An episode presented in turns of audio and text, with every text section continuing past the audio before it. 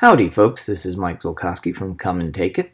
This week, we're going to a flashback of a great episode we did for History Collage a few years ago about the amazing and wonderful Bessie Coleman. Enjoy this best of, and without further ado, here's the show.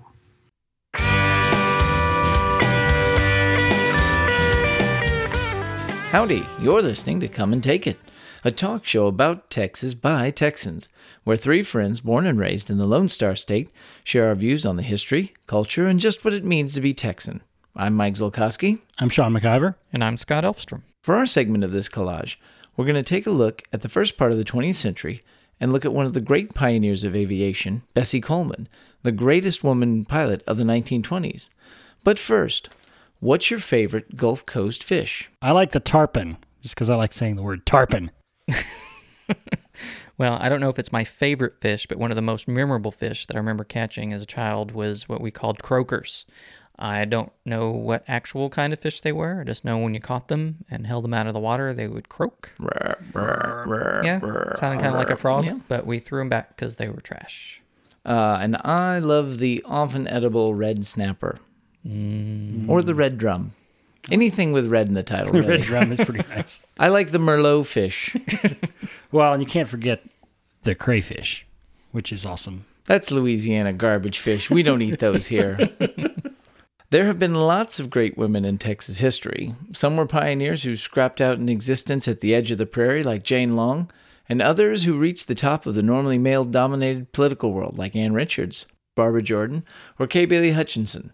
Still others had unique acts of heroism that cemented their legacy in the story of Texas, such as the Alamo witness Susanna Dickinson and the Angel of Goliad, Francita Alavez. And others were great because they dared to dream of doing things that had never been done. Today we're going to take a look at the life of Bessie Coleman, a native of small town Texas who became the first African American woman pilot in American history. She was born in East Texas to poor sharecroppers in 1892. She was raised on a farm outside of Waxahachie, which is just south of Dallas.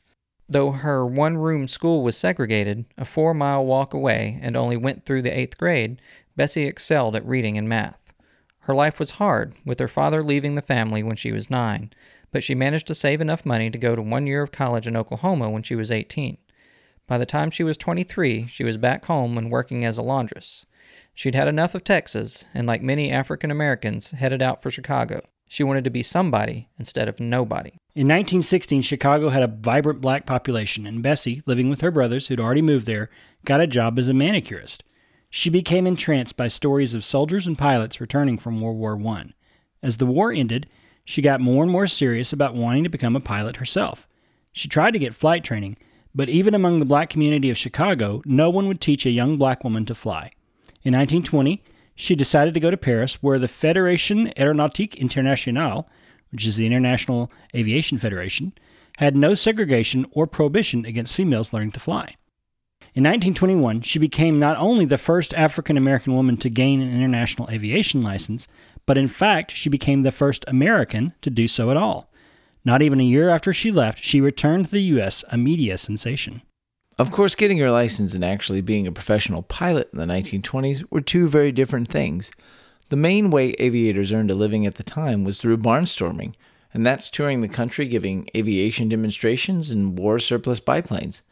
Unfortunately, to do so, she needed to have some advanced stunt training, and again, she couldn't get anyone in the States to give her lessons. So she returned to Europe, where she learned not only from wartime aces, but even took the time to study advanced aviation from Anthony Fokker and other legendary early aircraft designers. When she returned to the U.S., she became one of the premier exhibition flyers, establishing herself as Queen Bess and the world's greatest woman flyer. Despite several crashes and criticism that she was a showboat, it's kind of her job, Bessie was one of the great celebrities of her day. But she also used her fame and position to try to benefit more than just herself. In an age of segregation, she refused to perform at shows that wouldn't allow blacks to attend or required them to use a different entrance or sit in a different section. She had a dream that she would one day be able to open her own flying school for African Americans, men and women, because she said, You have never lived until you have flown. Sadly, she wouldn't live to see her dream. In 1926, she and her co pilot were killed in a plane crash caused by mechanical failure flying from Dallas to Florida. She was only 34 years old. In the ensuing years, Bessie became forgotten by the general public and even the aviation world, which soon became fascinated with a new group of aviatrixes, such as Amelia Earhart. But the barriers she broke down could not be denied. In the 1990s, her legacy began to be re examined, and much deserved accolades started to roll in. Chicago and Waxahachie both named streets after her, the U.S. Postal Service issued a stamp honoring her, and a number of biographies and children's books have been published. In 2000, the Texas Aviation Hall of Fame, which is hosted at the Lone Star Flight Museum in Galveston, inducted her as part of the class of 2000, along with Apollo astronaut Gene Cernan and Flying Tigers founder Claire Chennault. Once again, she broke barriers as she is the first woman and the first African American to be so honored. I can't believe that I've never heard of her before we researched this episode. Uh, I had heard of her once a couple of years ago from the uh, the other podcast, the stuff you missed in history, and they talked about her. Yeah, and it is it's a remarkable story that we've totally missed. That said, in just after she died, and for several years, her influence was felt within the African American community in the aviation world.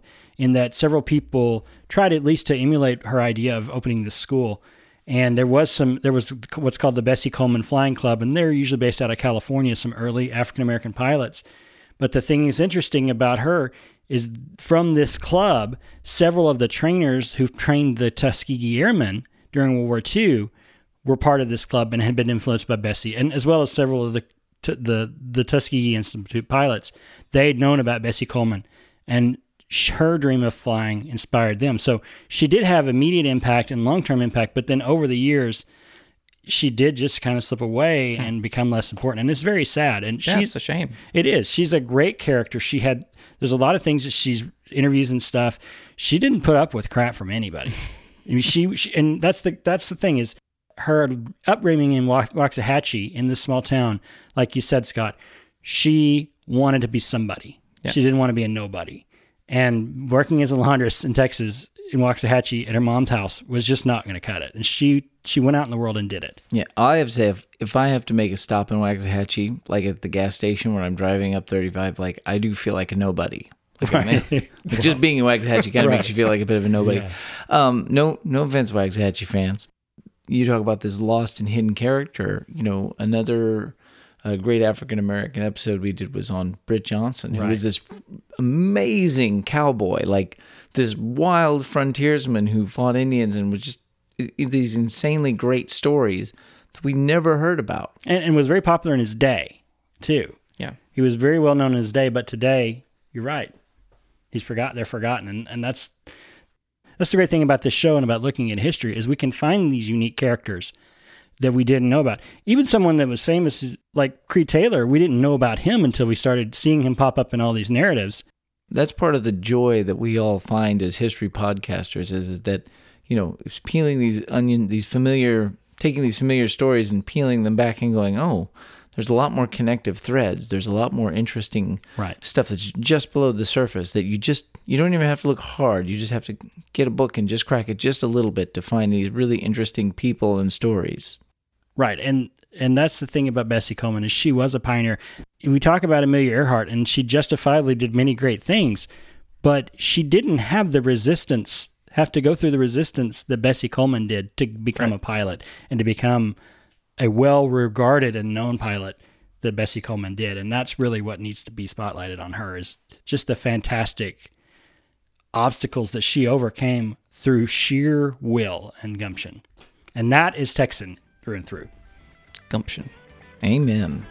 That wraps things up for today. We're really glad to be a part of this collage and hope you enjoyed listening to Come and Take It. You can find more information about our shows and other shows at historypodcasters.com. You can also find us on Facebook or at brainstable.com. If you like the show, tell your friends and please leave a review on iTunes. That really helps us out. We hope you'll join us next time and remember that even if you aren't from Texas, Texas wants you anyway. anyway.